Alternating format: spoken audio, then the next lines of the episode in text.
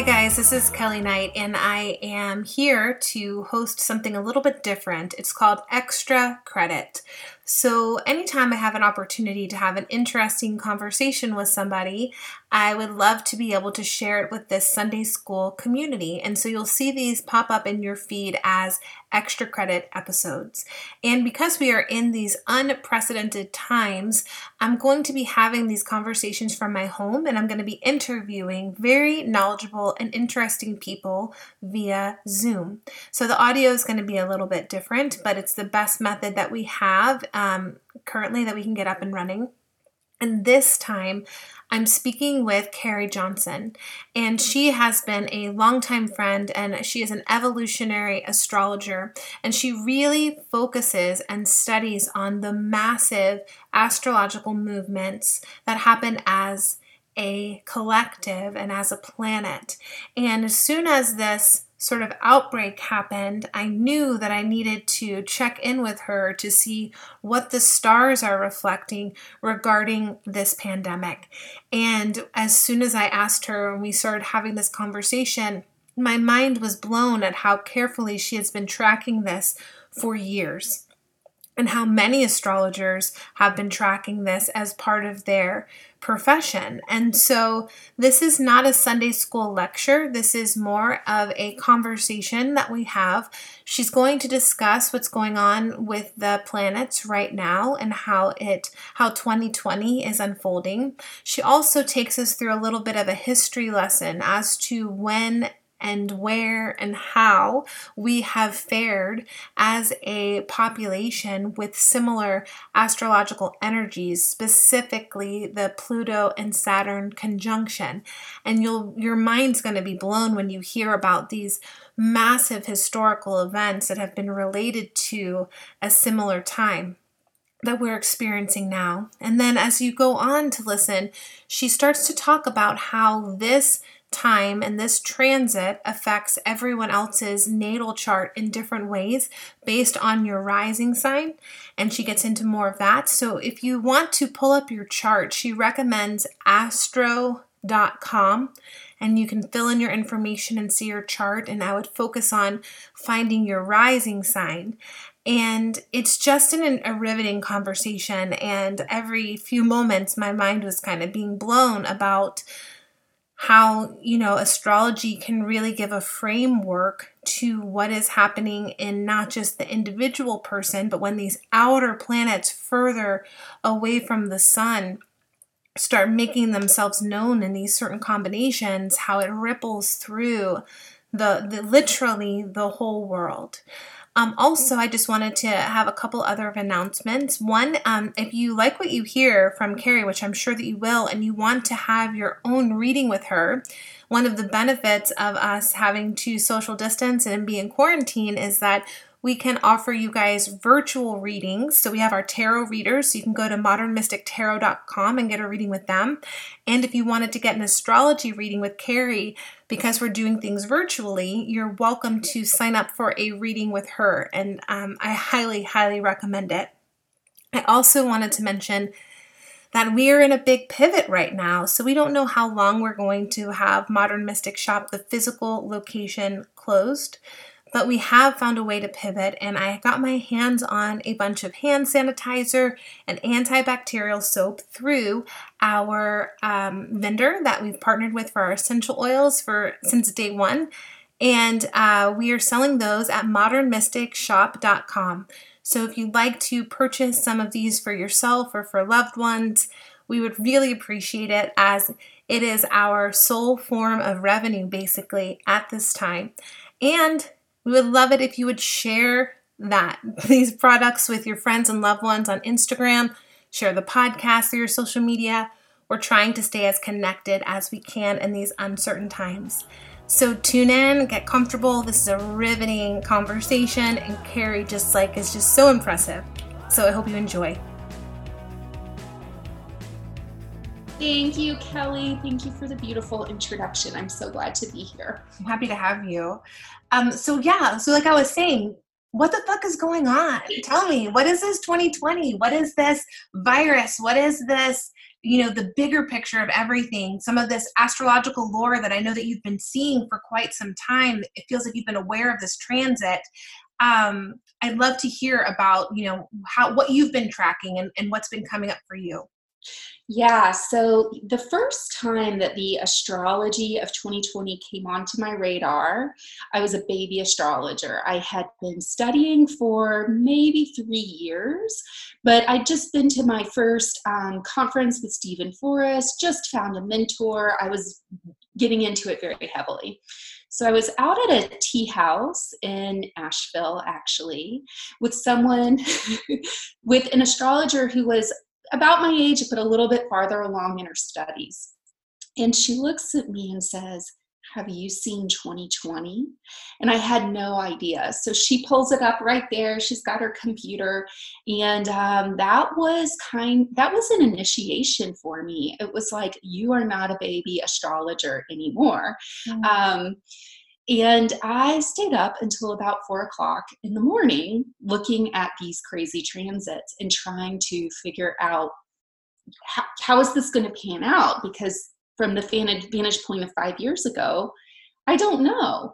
Um, so I've got a quote. So that was summer of 2015. And then this came out in the Mountain Astrologer in December, January 2016. The whole thing, or a big theme, so it's this is where they're doing their annual forecast, December, January of 2016.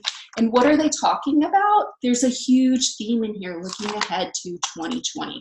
So, this article by Maurice Fernandez, and you can pull this up online The Powerful Astrological Cycles of 2020. Here's what he says. And I've had this at arm's length for the last four years. I worked in a hospital for for you know several years during that time. It was always at arm's length. So this is what he says. It may seem premature to analyze transits four or five years prior to their occurrence when so much can happen in between. However, because 2020 promises to be a turning point in our history, now is an appropriate time.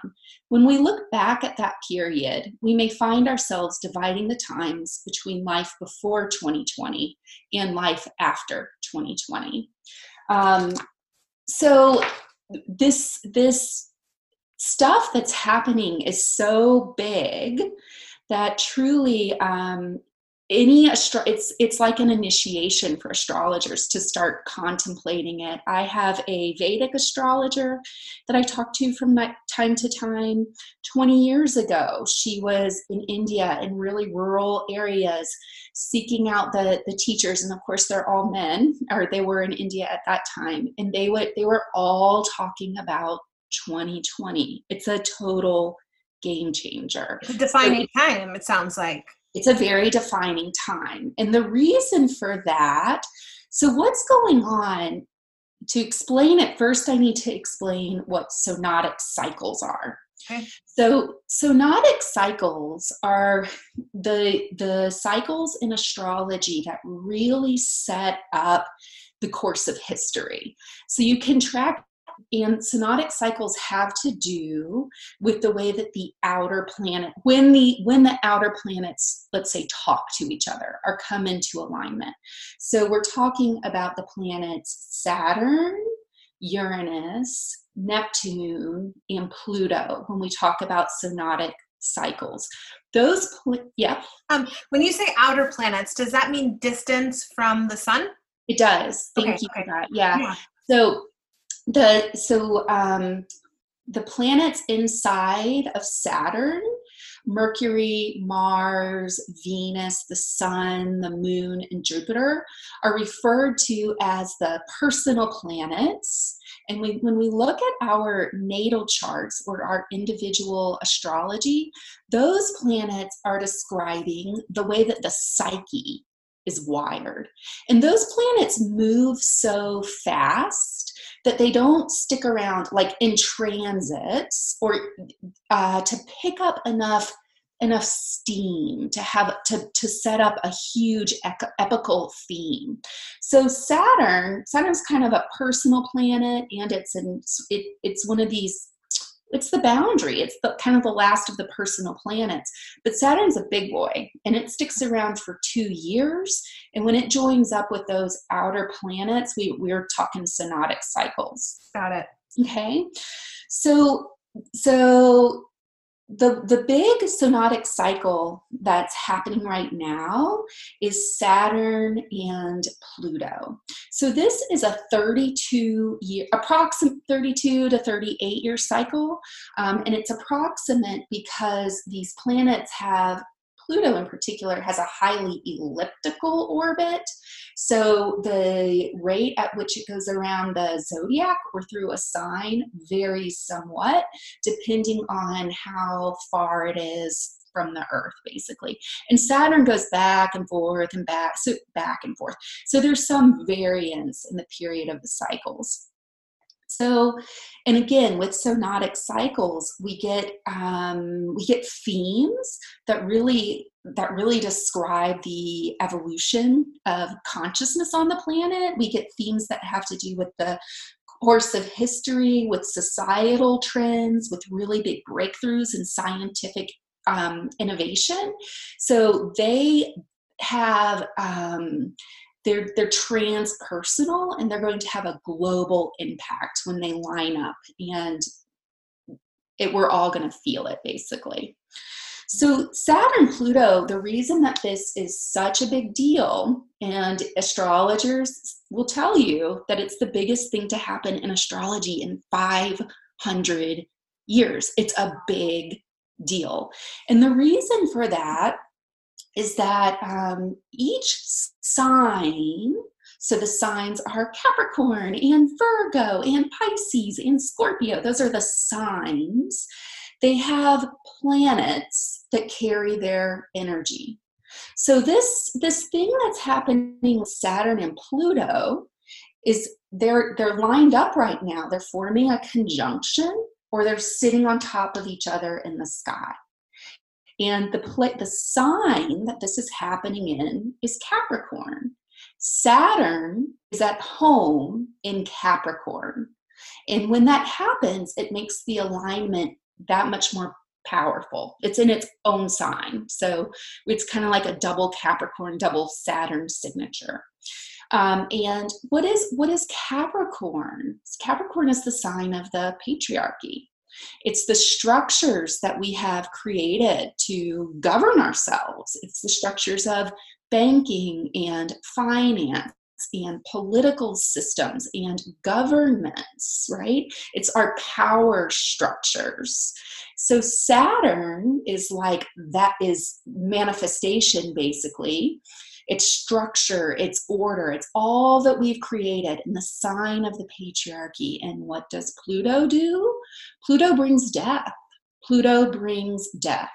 So, and Pluto and Saturn, it brings death and rebirth and transformation. So it's a death to the current power structures. And these two planets have not lined up in Capricorn in 500 years since the Protestant Reformation. Wow. So that's the reason that um, you'll hear astrologers saying it's the biggest thing to happen in 500 years.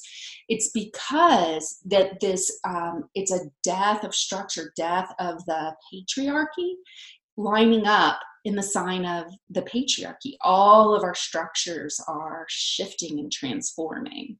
So you were saying this hasn't happened in 500 years. So what was going on 500 years ago as a precursor to sort of give us an understanding of about what we might be into or yeah, that okay. So 500 years ago it was the protestant reformation. Um, so 500 years ago the protestant reformation. At that time the catholic church which had been built for fifth, basically since zero AD. The Catholic Church had been built for essentially 1500 years. And during that time, the Catholic Church was consolidating power, consolidating power, consolidating power. And they were the authority. And when people, you know, priests married people, baptized people, blessed, did um, burials. They were the authority. They were also the only people who could read. So up until this, so they're not only this super powerful. Um, uh, like center of power within the within the culture they are the only literate people and they're literally the voice of god so part of what happens with the protestant reformation you know martin luther goes and tacks his theses up and says hey um, the catholic church is not all powerful. They were the priests were selling indulgences. It had become a very corrupt organization, right? We are the voice of God. We can do what we want. So he was the he challenged it very publicly, um, and he did this as the printing press was invented. So, right, so at the same time, roughly, that he challenges Catholic authority and the authority of the priesthood, suddenly Bibles become mass produced and the people are literate for the first time. Mm. So he's saying, oh, no, no, no, we don't need priests to mitigate our relationship with the divine. We can do that ourselves. Thank you very much. And you are you are a corrupt organization. So, from his pushback to the Catholic Church and hierarchy, we get all of the denominations that we uh, that we think of today. We get the Baptists, the Anabaptists, the Quakers. We get um, the Lutherans, mm-hmm. and there was a whole lot. It was a very bloody, bloody phase of history as the old structure, again, that had been built up since the death of Christ, mm-hmm. falls. And we and we start to have a new structure rising out of that.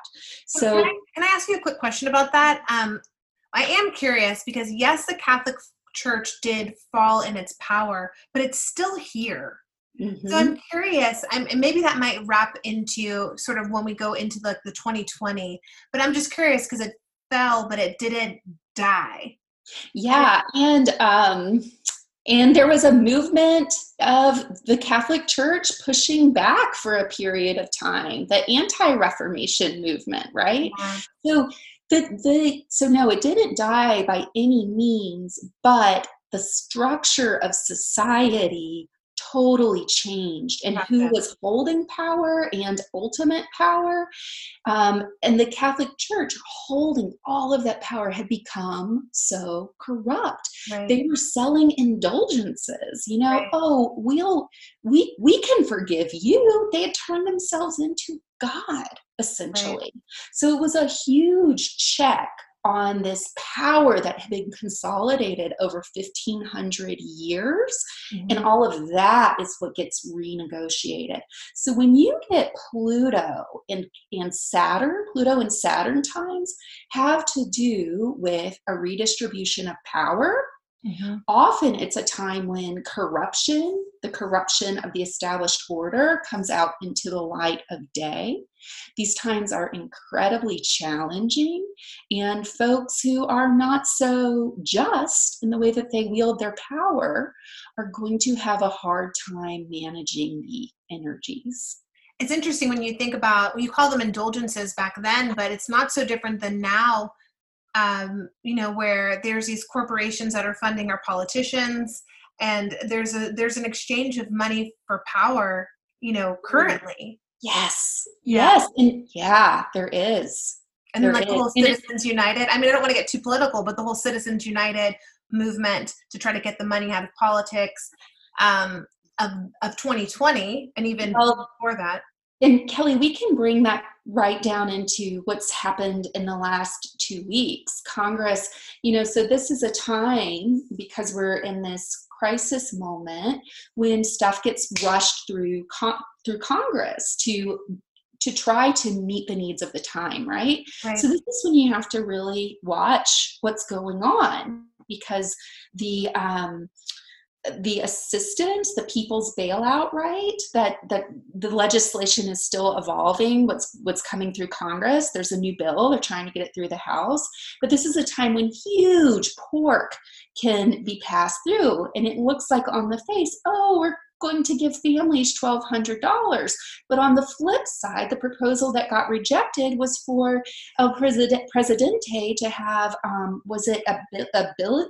A billion dollar slush fund and we were going to give corporate bailouts that by the way we weren't going to say who they were going to for for 6 months that's an unprecedented level of like mind blowing corruption right? right so so, yeah, there is absolutely a correlate. And look at how people's bailout, hashtag people's bailout, is trending you know because it's it's like it's a renegotiation of power corruption just like during in the protestant reformation is being put in our faces and folks who are really not capable of handling power in a just manner, all of that's coming under the microscope and being renegotiated. Interesting. Mm-hmm. Well, we're recording just for people to know. We're recording this around 1:32 p.m. on Wednesday, so we'll probably be listening to this on Thursday. So hopefully that will we'll see what actually came through, right? Because they're currently trying to sign this legislation. Yep. Uh, and it'll be interesting yep. to see. Very cool. So um, obviously, this is a total game changer. So can you explain sort of, you know, you've explained the history and we sort of have correlated it to today. Do, is there more that you can tell us about 2020, like, and what's to come for us? Well, before we get to that, I want to talk briefly about the the other historical correlates. Oh yes, yes. Cycle. So so I don't want to lose the audience on it because you can go so deep into this stuff, um, but you we can really track the course of history by looking at this thing. So let's take a look at the ones from the last hundred years. There was a conjunction for, of Saturn and Pluto from 1914 to 1950. So this one correlated. So again, conjunction, they were sitting on top of each other. Okay. And the, just like they are now. And the conjunction has to do with something new being planted in the conscious, in the global consciousness, essentially. So 1914 and 1915, they're sitting on top of each other and it correlated to the buildup and eruption of World War One. So all of a sudden, Europe, eh, eh, European countries are declaring war on each other, and we see the mobilization of armies. And from that time, the redrawing of boundaries and reshifting of power dynamics in Europe. Interestingly, so they were conjunct in 1914 to 1915, but 1917 was the breakout of the Spanish flu. And generally, which was the big, the last global pandemic, yeah. right? So generally, these Saturn Pluto is so powerful that you're going to see the echoes really powerfully for about three to four years. And the breakout of the Spanish flu is within that um, that time frame of the Saturn Pluto conjunction of 1914 to 1915. It's eerie. It's it eerie. eerie. it is. Oh my gosh, what else? So so the way that this works is that they come together in the conjunction, right? So that's when the new thing is planted in the global consciousness. Saturn moves faster, so it's going to move off of Pluto. And the next time they're talking again is when they're forming a 90 degree angle. Does that make sense? Yeah. And that's referred to as a square in astrology, the 90 degree angle. It's a hard aspect. So the square, the first square was in 1922. And the theme of power, like who's going to be on top, continues in Europe and we see the rise of fascism and totalitarianism in Europe. Mussolini takes charge of Europe, becomes the dictator in, or in Italy, and Stalin takes power in Russia. And during this period, we also see Hitler beginning to rise in Germany. So, again, that's the first quarter square, and you see the themes echo. The, the conjunction, we get World War One, the square, they're talking again, we get the rise of fascism in Europe. Okay, so Saturn's going to move again. Saturn's going to move. Pluto's going to move slower. They're talking again when they're at the opposition. The opposition is when they're directly apart, sitting directly apart in the zodiac. That's the next conversation. Okay. So, what happens? It's 1931 and it correlates to the Great Depression. Right. That's what I was just looking up as you were talking. I was like Googling on my phone. When exactly was the Great Depression? And there you go. So um, I, and I have to cite this amazing source. So Cosmos and Psyche by Richard Tarnas is like the encyclopedia you can see how much I love this stuff. The Encyclopedia of Synodic Cycles. Okay, so that the there's an orb of influence. So he says that really the themes start when they're around. He gives an even wider orb than this, ten degrees off, because um, these transits are so powerful, but I am listing the date as 1931 because that's the exact lineup. They were within orb when the stock market crashed in 1929. Wow. So, with the global depression, you see a further rise in fascism because what do people want when they're suffering? They want a strong leader. Also, think about what we're seeing in our own country with, disenfran- with disenfranchised folks attaching to a strongman leader who's giving them a narrative that um, it gives them someone to blame, essentially. And that was what brought Hitler to power, too. So 1931 correlates to the to the Great Depression. So that's the opposition. And then again, they're in conversation when Saturn moves off and they're back at a square. That's the closing square, the third quarter square.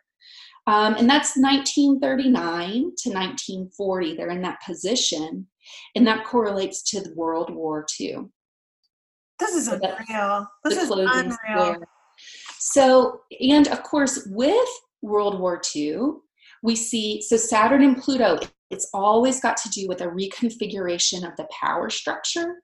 So the US mobilizes, comes into the war late, recall the massive war effort when when um, really big uh, industries in the country switched over to making things that were needed in wartime, like uh, GM, for example. Uh, and GM has come out as saying we're going to make the products that we need to get through this right. pandemic.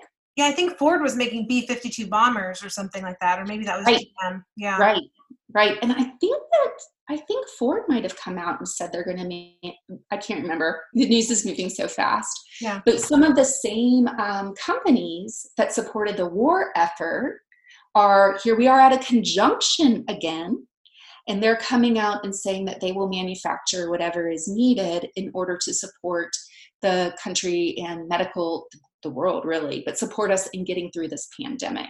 So the themes come up again, the themes recycle. So the US mobilizes, we have this massive war effort. Uh, the U.S. tips the scale of the, the, the balance of power and comes out as this global world leader, right? World War II. And I'm pointing that out just to say that the way that those that uh, the, the power was negotiated during during the square whole has held up until until now you know? We, we see some of those same power dynamics. So and then we have the conjunction again in 1947 that's the beginning of the so the, the, war is over but we have the beginning of the us and, and soviet union cold war in 1947 um, and it feel and it feels like the end of an era right? It's the conjunction again. Conjunctions when it comes around to conjunct there's a feeling that it's the end of an era. So it's the end of the the war era and this massive mobilization of uh, corporations in the united states that created things to help with the war effort. Oh, all of a sudden, we have these huge companies and they start marketing their products to people, and we get consumerism in the United States. We've got all of these all of these goods, these huge huge manufacturing in the United States and suddenly they need to sell that stuff. So we get uh, marketing in the United States and capitalism on a different level and consumerism on a different level in the United States. So new era. So 19 so they come around, we've got the square again in 1955 to 1956. Um, in the Soviet Union is up to shenanigans. They take Hungary and Poland, and tensions between the Soviet the Soviet Union magnify with the West. So we're building up tensions. We've got the opposition in 1965 to 1966, the start of the Vietnam War, um, and interestingly, this always this this Saturn and Pluto have to do with power. So look at how in the United States during that time, the FBI starts uh, infiltrating the peace movement, the civil rights movement. Um, any anything that could be it's like the US is almost paranoid about keeping and consolidating power. So that's the opposition. 1982 to 1983, we've got the escalation of the Cold War. Reagan becomes president, and we've got an increase in uh, defensive spending, like military budgets are going through the, the roof. There's a global recession. You were telling me you have a personal tie into that. Yeah, I, my dad was unemployed, I believe, when I was born in that time. So 1982, baby. You've got this one in your chart. Yeah. Um, we've got a famine in Ethiopia, and AIDS is is discovered. It's not an epidemic yet, but we start to discover AIDS in Africa. So again, that's happening under the conjunction. Um, oh, and I didn't make notes on the next square, 92 to 94. But at the opposition, what we have, that's uh, September 11th, 2001. September 11th, 2001 is is when this opposition was active and we get the world trade center bombing the pentagon um, the lead into the war in iraq and it, that happens under the opposition and then we've got the square again in 2009 and 2010 so that's happening on the heels of the um, economic recession of 2008. And we see these bailouts for big banks and corporations, and also some populist resistance um, is, is percolating up to the, to the bailout. So, and then here we are again in 2019, and we have some of these these same issues are coming up, but in a bigger way. And because um, the again this conjunction is happening in Capricorn, it makes it that it's like um, the Saturn Pluto cycle on steroids because it's it is a death to the structures that have been built in the last 500 years Wow. That's Yeah. quite a history with this conjunction. And I've become much more aware of the economy now that I'm older and that I'm a business owner. And the conversation has been, you know, when are we going to hit another recession? We've almost been in this sweet period in between these conjunctions. And I think people were thinking about some other kind of recession or have it have it happen gradually or whatever and it seems like financially we're just taking this hit right now and they're trying to do everything that they can with these stimulus packages to ensure that we don't slip into this recession. But it's i'm just i don't know i'm just curious if with this theme i'm wondering what that looks like. I don't even know if you could answer something like that but with the theme of how this has been going i'm wondering if like the stimulus for four months basically is what they've created is going to cut the mustard That's a really good question. And when you refer to the stimulus cutting the mustard, hmm, wow, it looks really different when it's not. I mean, we're it's a different world, just like I read to you in that quote that I've had at arm's length right for four years from um, Maurice Fernandez. where he says, I, we will very likely talk about life before and after 2020. Yeah. So, uh, you know, we might, my personal sense is that we are reaching a limit yeah. as for, for, growth and expect expansion we are on a finite planet and even prior so i pay a lot of attention to i pay attention to a kind of a different narrative than the one that we read on the new york times and cnn and i and i I glance at those too. Mm-hmm. Um, but I pay a lot of attention to the economy, to energy, and the environment and the interplay of those three. So, and I find it very interesting that, um, you know, the IMF met in late December no, no, no, late January. So at that point, China had been shut down, but the stock market, the stock market has been acting so weird for so long.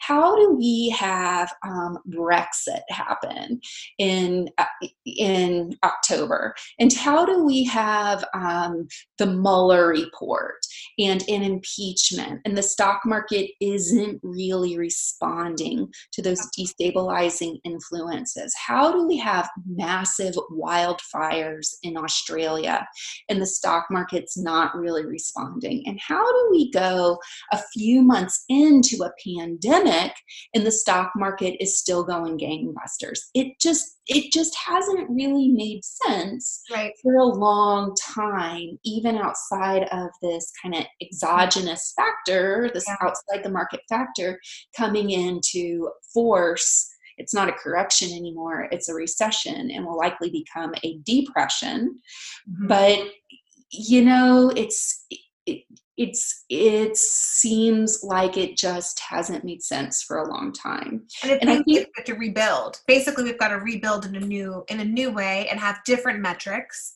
right yeah. of what it means to be a happy healthy flourishing society that's not related to the same ways that you've been we've been historically yeah and that's kind of where i so where i see this thing going is that um you know things who there's huge chaos in the power structure of our country and there has been for a long long time.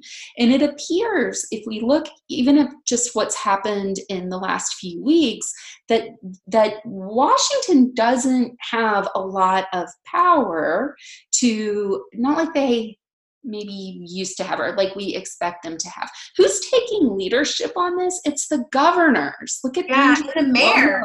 I mean, even in even in the city yeah. of Atlanta where I live, the governor of Georgia was like, "Yeah, you know, we'll make some revisions," and she was like, "Sorry, bro, we're locking this shit down." Yes, yes.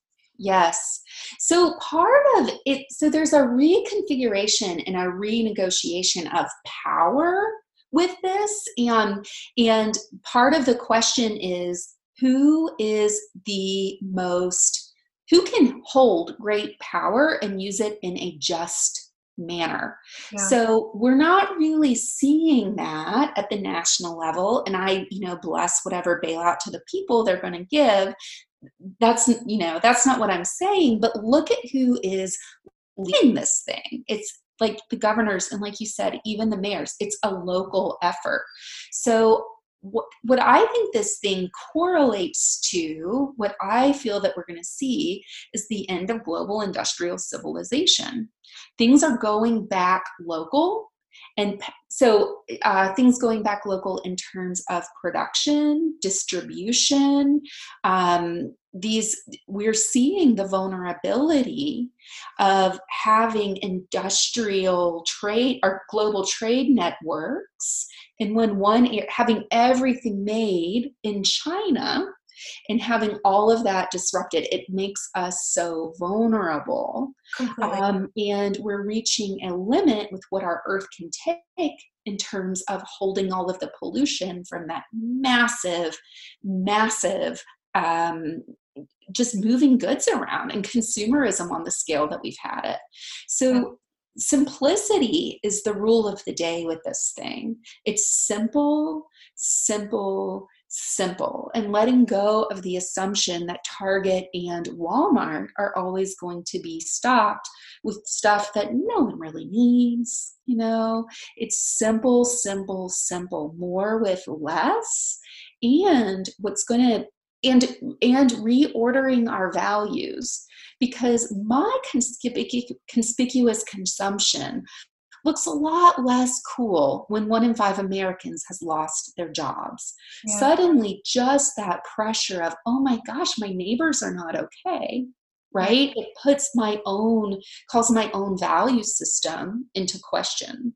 Yeah. And when our global supply chains are being disrupted, well, that necessitates us going back to the local level and creating uh, resilience within our local economies. So, you know, this it, pseudo Pluto and Saturn and Capricorn, it's death to the structures, the structures that we have relied on for safety and structure and a rebirth. Rebirth. Right. So I'm seeing rebirth at the local level.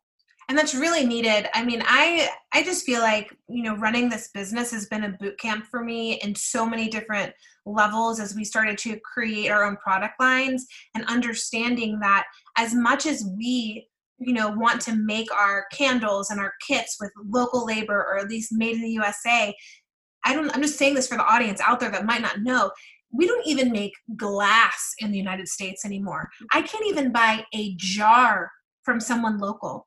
I can't do it. And if I am buying it from a company that's quote unquote in the USA, it just means that they bought it from China in mass quantities and they're the middleman to passing it on to me. And so we have so much work to do in that. We can't like turn on the dime because for whatever historical reasons or why, however we developed as a nation, putting all that stuff offshore has made it very tricky. So you can even think you're doing your best by like we hand pour our candles and all of that stuff, but it is almost virtually impossible to have a 100% made in the USA product at this time. Even if you're a, an herbalist making your herbs at home to sell in these tinctures, those bottles 99.9% sure didn't come from here. And it's no shame. It's just the way that we've made ourselves so dependent on foreign entities. Right. And um, dependent, and then we've made our own, we've made ourselves very vulnerable because. Yeah.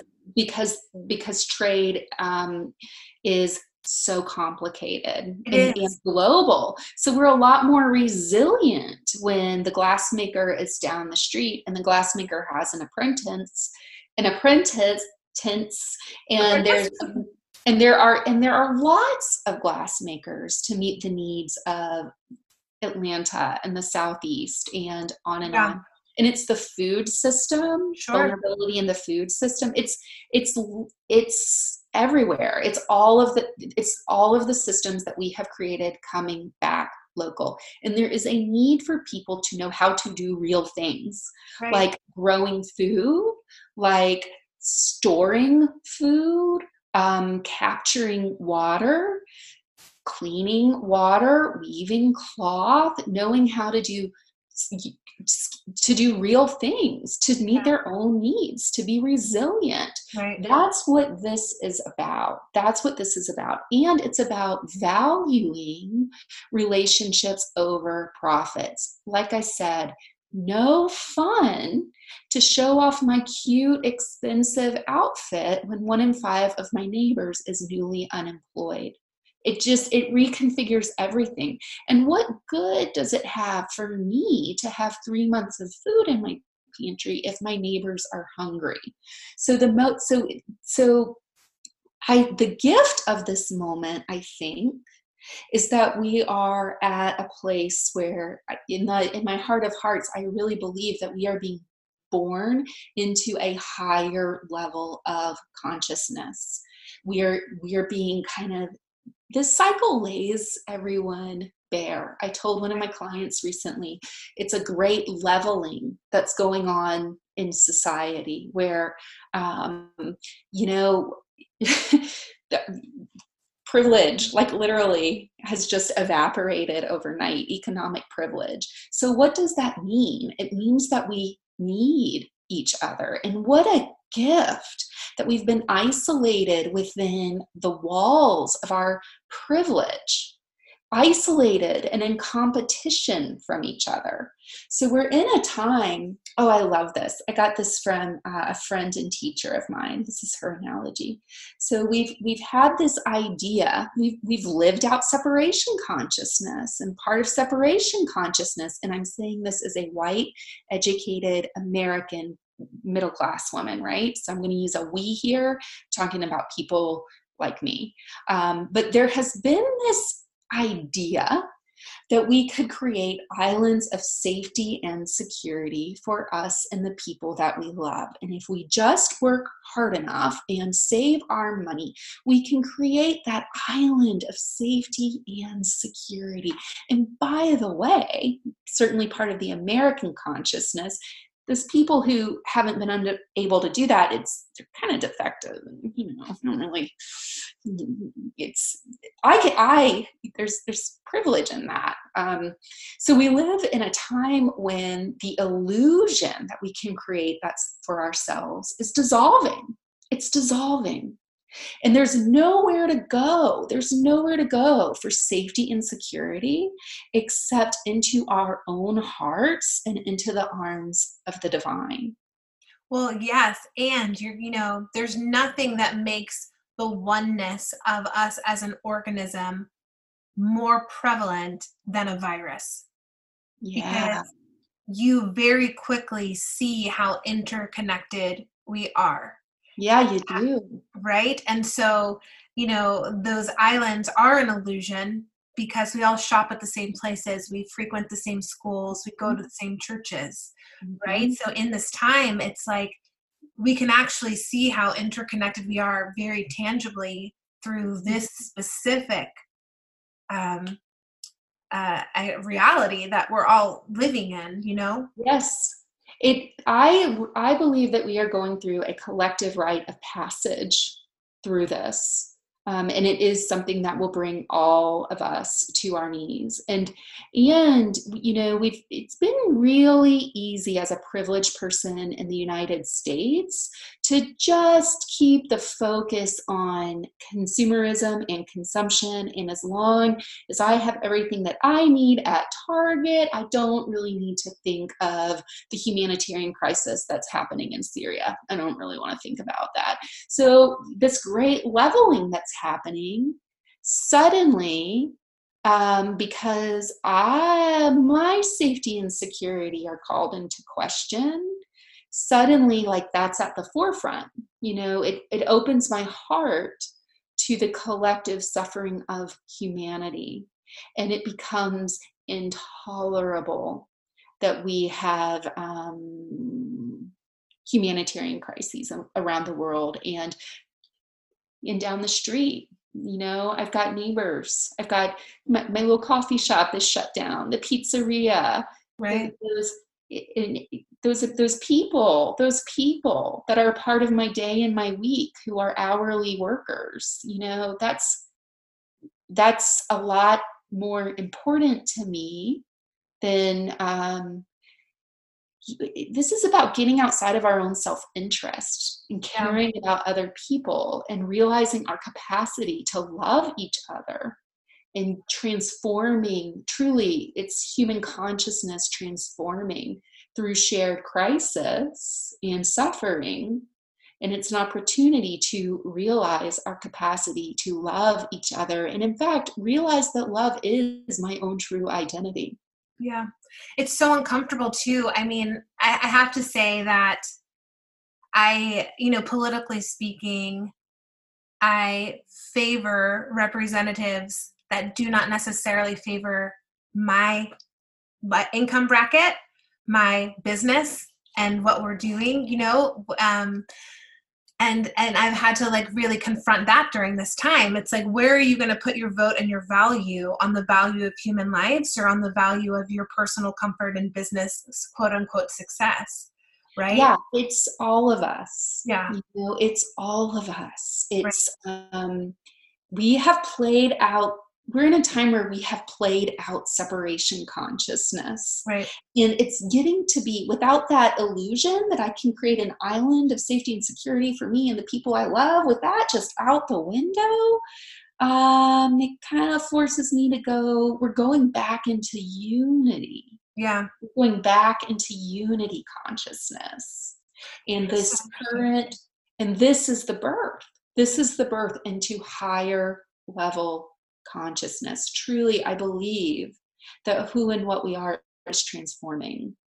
Yeah, and like you think about birth and how fucking violent it is. Like Exactly. it's I mean, you like those little newborn photos, but like that's not what's happening. right? And so like you're you're I mean it's jarring for I remember something about that. Mhm. Huh? Yeah, I remember something about that.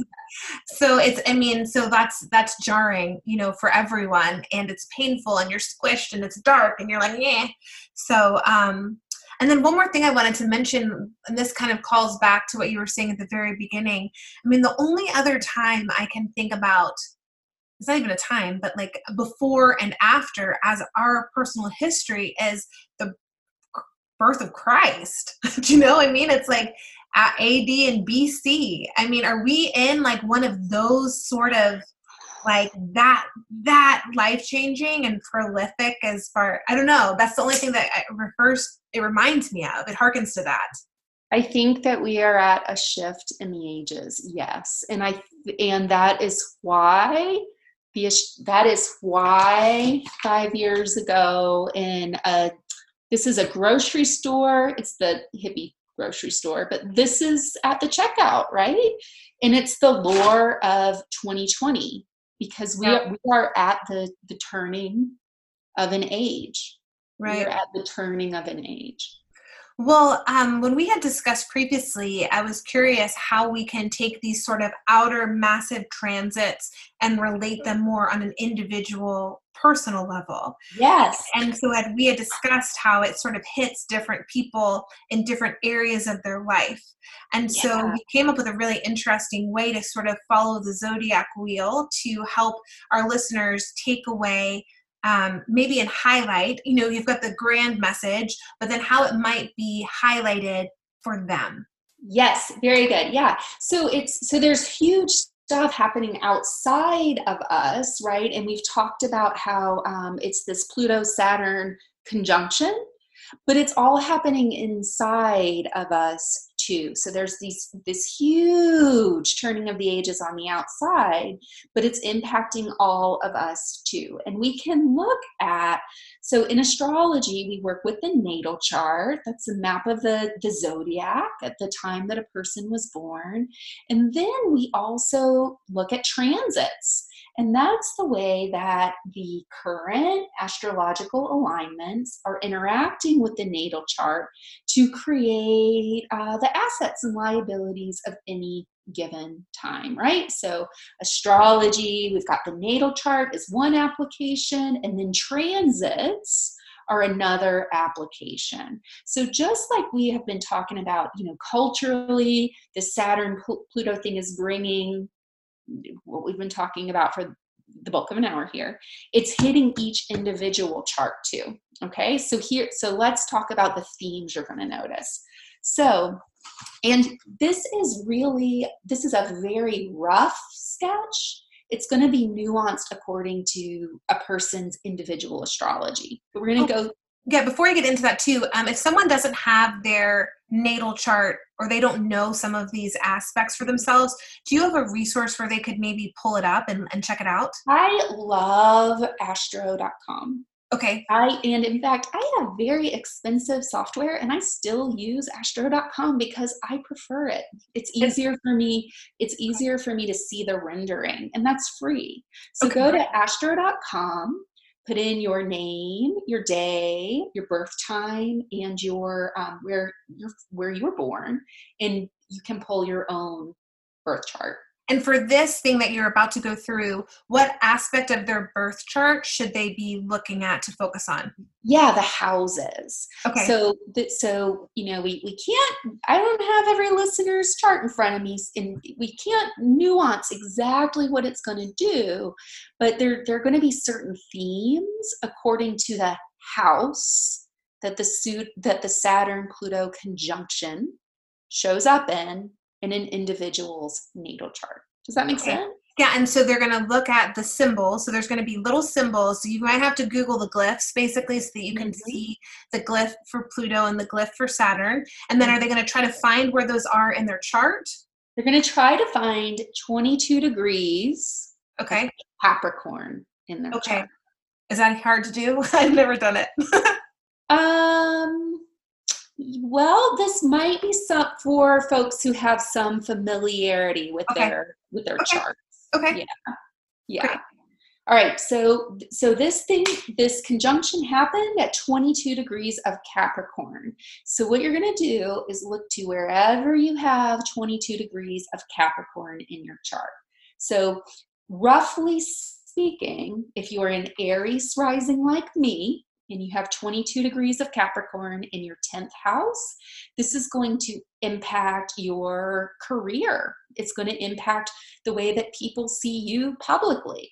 It very well might impact the work that you do. Um, and it's about bringing who you know yourself to be on the inside out into alignment with the way that the world sees you. But all of these themes that we've been talking about, right? If you've got 22 degrees of Capricorn in your 10th house, it's going to hit you in your 10th house is the house of career. Okay. So uh, one, you, one thing, I'm sorry to interrupt. And then for people that might not know, your rising is also might be called your ascendant on yeah. your chart. Just That's right. that out there. Okay. That's right. So it's the eastern horizon. So so I'm going through and orienting which chart it's going to or which house it's going to um, line up with according to the rising. So if all you know, if you know your rising sign, I'm telling you where it might likely be. But again, it does de- depend on the degree of the rising. Great, thank you for that. I'm just trying to be over explanatory. Yeah, to help people, people, figure it out. Yeah. Do you, can you think of anything else? No, I think that's great. Let's we can roll through them. So if you're a Taurus rising, ooh, and I had I had someone recently who who's got this one. So Taurus rising, and you have 22 degrees um, of Capricorn in your ninth house. It's going to hit your belief systems, the way that you see the world, the way that you live out the way that you see the world. It's going to hit your philosophy of life. So you might have had you know, a philosophy of life before that just doesn't line up with the new way that you're seeing life and the reality. That's where it's going to hit. So if you're a Gemini rising and you have 22 degrees of Capricorn in your eighth house, ooh, the eighth house is the house of um, it's the, the deepest places within the psyche. This is going to stir up all your shadow material, and likely that will be projected into your most intimate relationships. And it could be a time where there is turmoil in those most intimate relationships. Really good time to get in and do some psychotherapy or get some, oh, really good time to do shadow work. Really good time um, to learn the tarot, to, to, to to do things that help you access the shadowlands of your psyche and your soul and being aware of the way that that might be getting projected out into relationships and stirring up turmoil. So cancer rising this is going to hit eh, with 22 degrees of capricorn in the seventh house that is going to hit you in your house of partnership so it could be that business partners. Ooh, I saw this recently, um, and a woman was just absolutely getting screwed over by her business partner. So she's got this huge like death of the structures in the business and pluto brings secrets out right and suddenly she's aware that she is like this is not the partnership that she thought it was that's Cancer rising with this alignment happening in the seventh house. And it's also marriage partners. Um, and sometimes it can be friendships that feel like I experience seventh house this way. Sometimes it's friendships that um, those are my partners through life. Like it's more, it's not a, a, like an intimate relationship, but we're going through years and years and years, and we're we're partnered as friends, you know, so those are the areas it can pop up in. With a Leo rising and this happening in the sixth house, that's the house of health. And it's also the house of service. So it's a time to really tighten up on health practices um, and be focused on having an outlet for service, really being of serve, selfless service to other people. That's what's to, with this one, that's what's to make people tick and help them get through the crisis, wanting to be of service to others. Um, oh, this is Virgo rising with this happening in the fifth house.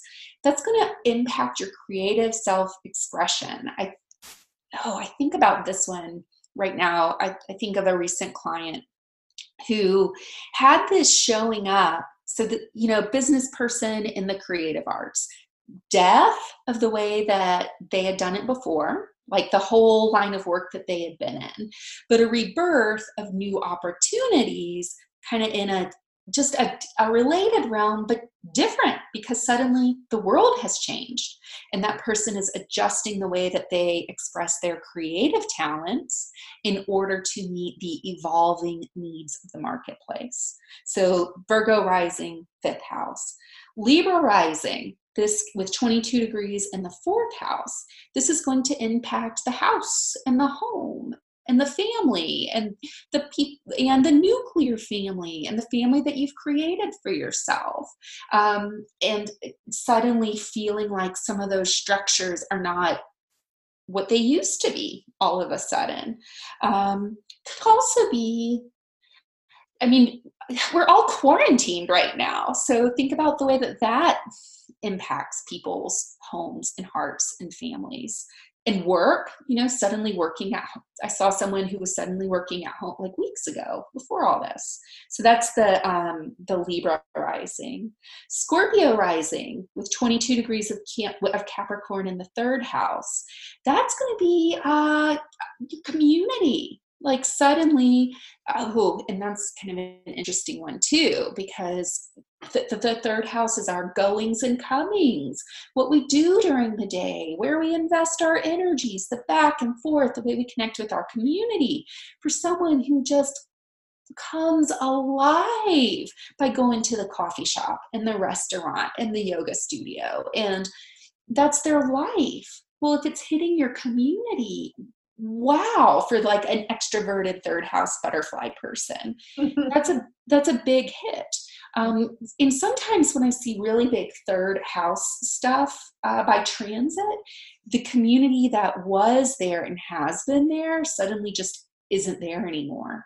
And it's a huge shift in associations and lifestyle. So again that's with 22 degrees in the third house um, Sagittarius rising with 22 degrees in the second house. That's the foundation of life. That's where we build our houses. Like we got our house built on that foundation. It's our values at its core and our self worth. But it's also the way that we live into those values, the way that we make a living. It's wanting to see tangible results of our efforts. It's our money it's our career, it's our finance, and the way that those things reflect our values. So, second house, that's where it's going to hit your values, the way that you make your money, your money, the foundation, the financial, practical foundation of life. So, again, that was Sagittarius rising. Capricorn rising, you got this in your first house. That's going to really transform a person's identity. The first house is the house of identity. So, think about that. If the first house is the I am. I am a Capricorn. How does Capricorn express? Capricorn sets a goal, chases down that goal, sets another goal, so, right now, some of those goals might really just be out the window. And for someone who is self actualizing by, ooh, really trying to establish who they are in the world, suddenly there's a really big like death and shift in the identity it's like the identity, the way that that's expressed in the world. Aquarius, if you're an Aquarius rising, you've got this happening in your 12th house. The 12th house is the subconscious. It's stirring up all kinds of shadowy stuff, maybe disturbing the dream life, really a time to tune in deep and pay attention to the subconscious, unconscious hits that, that they're getting um, and really lean, depending on how it's aspected leaning into intuition and subconscious in a way that they haven't before. And could really be stirring up some unconscious subconscious uh, insecurities like ooh, deep hard to even access the level at which this is stirring things up but also a gift for the intuition. And finally, if you're a Pisces rising, you've got this happening in your 11th house, and that is an adjustment to your values, your goal, the goals that you set for yourself, the future that you create for yourself because you're living into your values and your goals. And it's the tribe. So, you know, we attract our true tribe when we start living into our values. We we we start attracting people we vibe with. So if you've got a sudden death in your house of values and a transformation of your goals, it could be that, you know, suddenly the tribe is impacted too, because you're feeling that I'm not who I was before. So that's a quick rundown mm-hmm of the way that it is impacting individuals just by where this lands, this conjunction lands in the individual chart. But again, it's always going to be nuanced according to um, the way that it's aspected or the way that it's interacting with other planets in the natal right. chart. Yeah. I will say, like, for me, it lined up directly. So she said Sagittarius rising and it lined up. So, most for most people, their rising sign is going to line up with what you said. It's going to line up. But the thing is that it could be impacting the natal chart in a way that there's tons of support coming off of it. It could be mm. trying like every planet in the chart.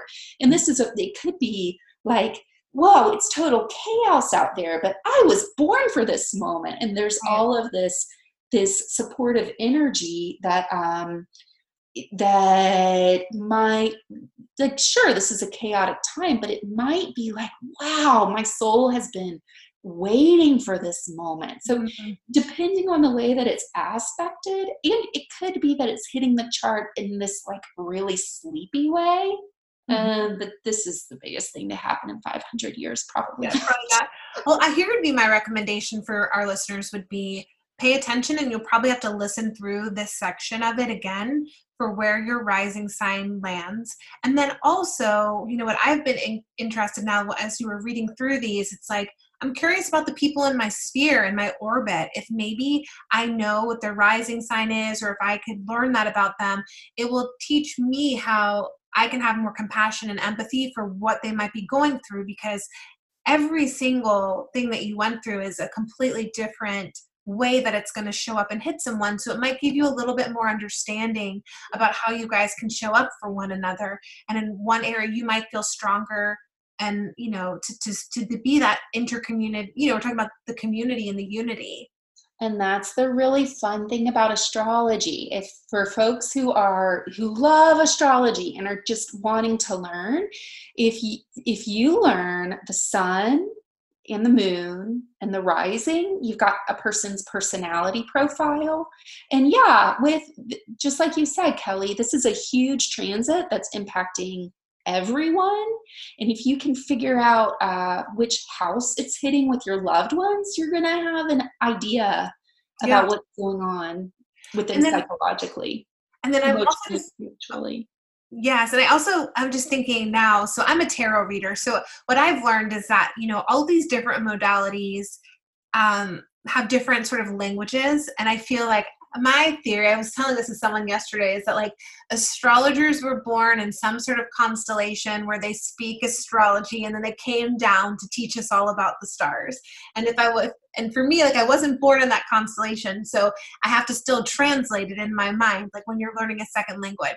But I am fluent in tarot.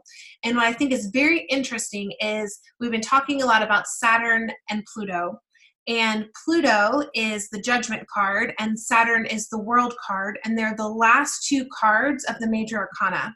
And the last two cards that indicate the completion of the cycle. And it's sort of the reckoning before the completion. And so, for other people, I know we have a lot of listeners that are also tarot enthusiasts or readers or even just, um, you know, just have fun with it. But I think that the I think that you know the stories being told across many platforms and many modalities, whether it's through astrology or through the tarot cards that people are pulling during these times, or whether it's through your intuition and how your body and, and your how you're being guided. I feel like I've been talking to so many people who have made preliminary choices and steps before this happened in some sort of preparation without even knowing what they were preparing for. Uh, so I would just say to everyone that's listening, as my sign of hope is like keep trusting yourself, keep trusting your intuition, and keep looking for some of these guideposts, such as astrology or tarot or whatever speaks to you, to give you a framework and a reference point because it helps as the structure is crumbling. It helps me at least to have a structure to interpret it. Yes, Yes. And that's what I love most. You can tell how much I love talking about this. Yeah, great. I love the capacity that astrology has to give meaning to the epic that we are living in. You yeah. know, and that's the ancient astrologers were out staring at the sky all night long, tracing it, the rise and the fall of nations Wow. And when was the time to go to war? And when was the time to save grain for the famine? It was all it was all there. Yeah. Um, so I love the capacity that astrology has to give meaning to the epic that we are living in. Yeah. And to connect each of us intimately right. to the times in which we are living. Yeah, that's really interesting. And I have a, it's so interesting. The quote that's coming to mind for me is like definitely from the voice of an old paradigm, which is JP Morgan. But I believe JP Morgan said millionaires don't have astrologers, billionaires do. Yeah. and so, yeah. just for the people out there, it is my belief, this is my opinion, this is my opinion, but that the powers that be know the power of astrology, of magic, of witchcraft, of all of this stuff. And I believe they've been using it all along. And mm-hmm. I, I, I, do. I believe there are royal births on full moons for whatever reasons. And there, I mean, I, I, I don't know exactly how it goes, but this is this is not a luxury item. It feels like astrology um, and these practices that we share with people are vital to an informed life um, and, you know, I have no proof except for my only proof is I did get a reading recently from Ronald Reagan and um, I'm sorry from Nancy Reagan's astrologer. Just oh, you did. yes, but she was her astrologer while he was in the White oh, House. Yeah. Oh yeah. So I mean, this is not. I mean, people. I think it's part of like my conspiracy theorist in me is like, you know, it's part of the establishment to make us feel silly to believe in these things. Meanwhile, this is what they're doing. well, that's why occult practices became a cult, right? It was a threat. So, who are the magi in the Bible? The magi that the three wise men that go to Jesus on the in Luke and bring him gifts when he's after he's born in the in the manger. They're astrologers. They're astrologers. go to him. Nice. They're astrologers. They're following the the star. star. star. Yeah. but as the Catholic Church starts to consolidate power, oh, well, these things that give people access to the d- divine and their own knowing in relationship to to to nature oh this is power it's powerful mm-hmm. so we, we can't have that that's going to be a cult those are secret teachings right they're powerful. Right. Well, thank you so much. Is there anything that you want to say in closing? Um, so much. Oh, thank you for asking me. There is something I want to say in closing. I want I have got a lot of medical folks who follow me. Some of the I had the privilege of serving um, as a chaplain in my hospital until fairly recently, and uh, some of the people I love most are going to be there, showing up for work, taking care of people through this pandemic. Yeah. And I just want them to know that I love them and I'm thinking of them. And you know, it's not just the doctors and the nurses, and I would say the nurses and the doctors. um, but it's also it's the physical therapist the occupational therapist the respiratory therapist are going to be under so much pressure. It's the transport people it's security it's the housekeepers. Mm-hmm. it's every single person that's showing up to make to make those places run and they're all putting themselves at risk. And that you know when we talk about the shift in consciousness a piece of it is honoring every single person who yes. makes that team run. Yes. And I will tell you that the person who ministered to me uh, most greatly during my time as a chaplain, I had worked the worst case that I ever worked. Um, and I was trying to clean blood off of my shoes. And a housekeeper, an old, old man who no one ever noticed, mm. sat me down and said, You don't need to be doing that right now and clean my shoes. And being the deeply spiritual kind of person that I am, I felt like he washed the trauma and the karma off of me. Wow. And that I was able to go out and continue to serve. So, sometime, you know, and that's not a role that often gets noticed. It's not a role that's treated well. And guess what? We don't have a pandemic. We, we cannot do it without the folks who are sterilizing the tools, who are turning over the rooms, who are sanitizing them. And uh, part of the shift in consciousness is honoring and loving and seeing everyone's contribution. Yes. Um, so a lot of medical people follow me, and I just want you to know that my you're with me you're in my heart and i'm yes you that's so beautiful and and guys like even like today i was at the grocery store briefly to get some necessities and I just thought to myself, they should be getting hazard pay. All of they should be getting hazard pay. I mean, that's yes, they should. I mean, that's that's where we're at. These people that are um, the first line of defense to make sure we're fed and that we're healthy, or that if we get sick, that we're cared for. Um, and so, hopefully, that's a benefit of this sort of disruption is to recalibrate to where that is noticed. And thank you for bringing that to our attention. Thank yeah. you so much, Carrie. Well, I believe we'll probably have many more conversations like I would love that, Kelly. As things start to yeah. progress. And um, thank you so much. And uh, blessings to you and your family and all thank the work you. that you do. And to you and yours as well, Kelly. Thank you. I'll see you soon. Bye.